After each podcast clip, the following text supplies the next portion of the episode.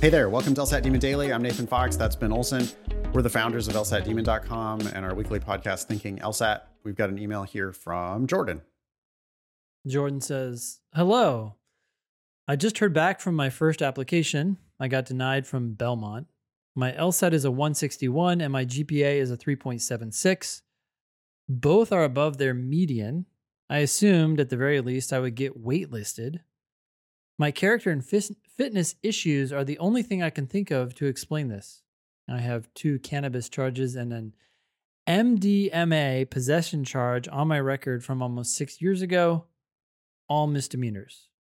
Sorry, what's an M D M A? Ecstasy. Okay. Um, Molly, it's a, it's nothing. It's like all this shit should just go away. It's It is unfortunate that these issues are still on people's records. You know, the weed stuff, especially now that weed is just legal everywhere, but people still have all these old shitty charges on their record. Mm. That's a bummer. Do we think that uh, Jordan actually got denied because of character and fitness issues? Or do we think that Jordan maybe got denied because of yield protection? Wait, what are your numbers? one sixty-one, three point seven six, both above Belmont's median. Belmont's median is one sixty, seventy-fifth percentile of one sixty-two. Uh, their median G P A is three point seven. seventy-fifth is three point eight eight. So Jordan is, nah, it's not yield protection. No, no, that's right in there. Yeah, you're you're like a perfectly good candidate for this school. Belmont's in Nashville, Tennessee. The South is a bit uncompromising about some of these law and order issues.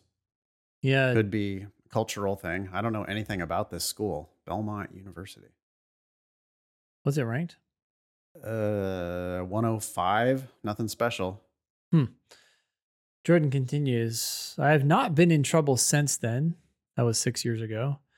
I believe I did an adequate job in my addendum. Mm, I'm worried about how Jordan framed this issue. But anyways, yeah. I believe I did an adequate job in my addendum and personal statement, personal statement, explaining the steps I've taken to change my past behavior. Oof. If you talked about this in your personal statement, I don't know why. That's not putting your best foot forward. I was banking on Belmont because it is very close by and I have a ton of friends and family in Nashville. Is there anything I can do to change their mind? Should I reach out and ask for feedback from them? I realized I could retake the LSAT and get a higher score, but I am a single father and work fifty hours a week. This would also require a lot of time and money that I'm running out of. Any advice you can offer would be greatly appreciated. Thank you. Hey, Jordan, yeah, retaking the LSAT does take time and money, but so does going to law school, not on a scholarship. I, I think you need to apply broadly. It sounds like you're committed to this school only, which is fine, but you still need to apply elsewhere so you at least know your worth in the marketplace when you're negotiating with them. Um, boy, that's my reaction. Yeah, I mean, I think you need to broaden your your horizons. Why are you only focusing on this one school? I, I did click into the about pages of Belmont University and found prominently featured Our Christian Identity. Join Ooh. A community of faith, hope, and belonging. Our identity Ooh. As a Christ-centered institution is at the core of who we are. We are committed to developing students into leaders of perfect purpose, character, wisdom, and transformational mindset. Leaders who are eager and equipped to make the world a better place. Uh, you know, I, it's not a big leap from there to they see weed on your, any part of your application. And it's like an instant denial. Yeah. I'm not saying that that's what it is, but, but that does sound like a factor in a way that it wouldn't be at a lot of schools. Very likely that there's going to be some like moral judgment where they're like cannabis, M D M A. Oh my God, their head fucking explodes. You know, like they've never, they can't imagine that anyone would ever do ecstasy. Or it could just be a policy. Like it might not it even be even, the yeah. admissions person is like, doesn't care, right. But they're just like, yeah, here, we don't do that. Sorry. Yeah. I, I'd be looking elsewhere. I also um, make sure, Jordan, the one, I don't think this was in Jordan's email. Um, have you talked to the State Bar of Tennessee about your character and fitness issues? Like, you need to make sure that it's possible that you're going to be able to get barred in the state of Tennessee with cannabis and M D M A misdemeanors on your record. I think you're probably fine, but I have no idea. And it's possible that the state of Tennessee is like, sorry.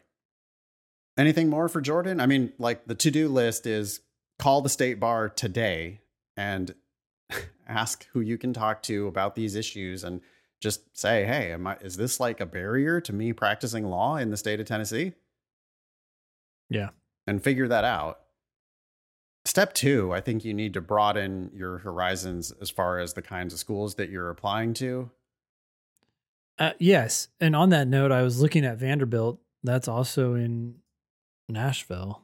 Um, okay.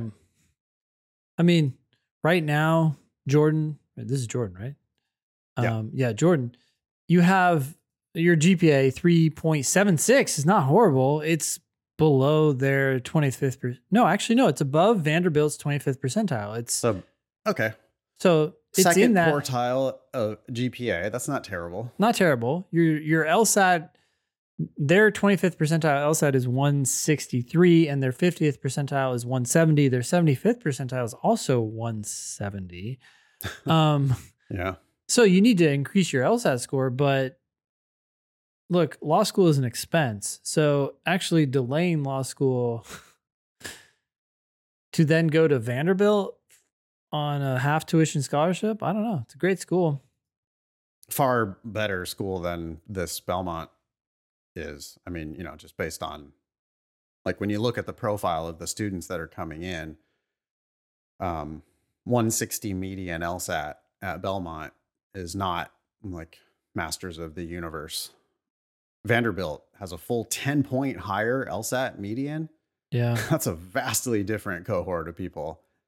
Um, it, like, you could feel the difference in the room there. Yeah. I'm, and then I'm sure of it. There's a few other schools in Tennessee and maybe bordering areas. I mean, maybe Jordan's locked into Tennessee because of, or Nashville because of custody issues, but yeah. yeah. Jordan just heard back from his first application. So, oh, okay. Yeah. Maybe, it, maybe there is a, a Vander, I mean, you're going to get denied or waitlisted at Vanderbilt. Sorry. Um, your LSAT's not in the conversation at Vanderbilt, but you're, you know, who knows? Maybe there's a dozen other applications out there and maybe there's going to be other interesting offers that are going to come in, but law school will always be there, and you can always just improve your LSAT and apply again next cycle. If you do, you're going to definitely be happy that you did. Um, it's a bummer, you know, it takes time, takes money, but in the long run, I think you're going to be happy. Thanks for writing in. Email daily at L S A T Demon dot com if you'd like to ask us a question or share some LSAT or law school admissions news. Thanks for listening.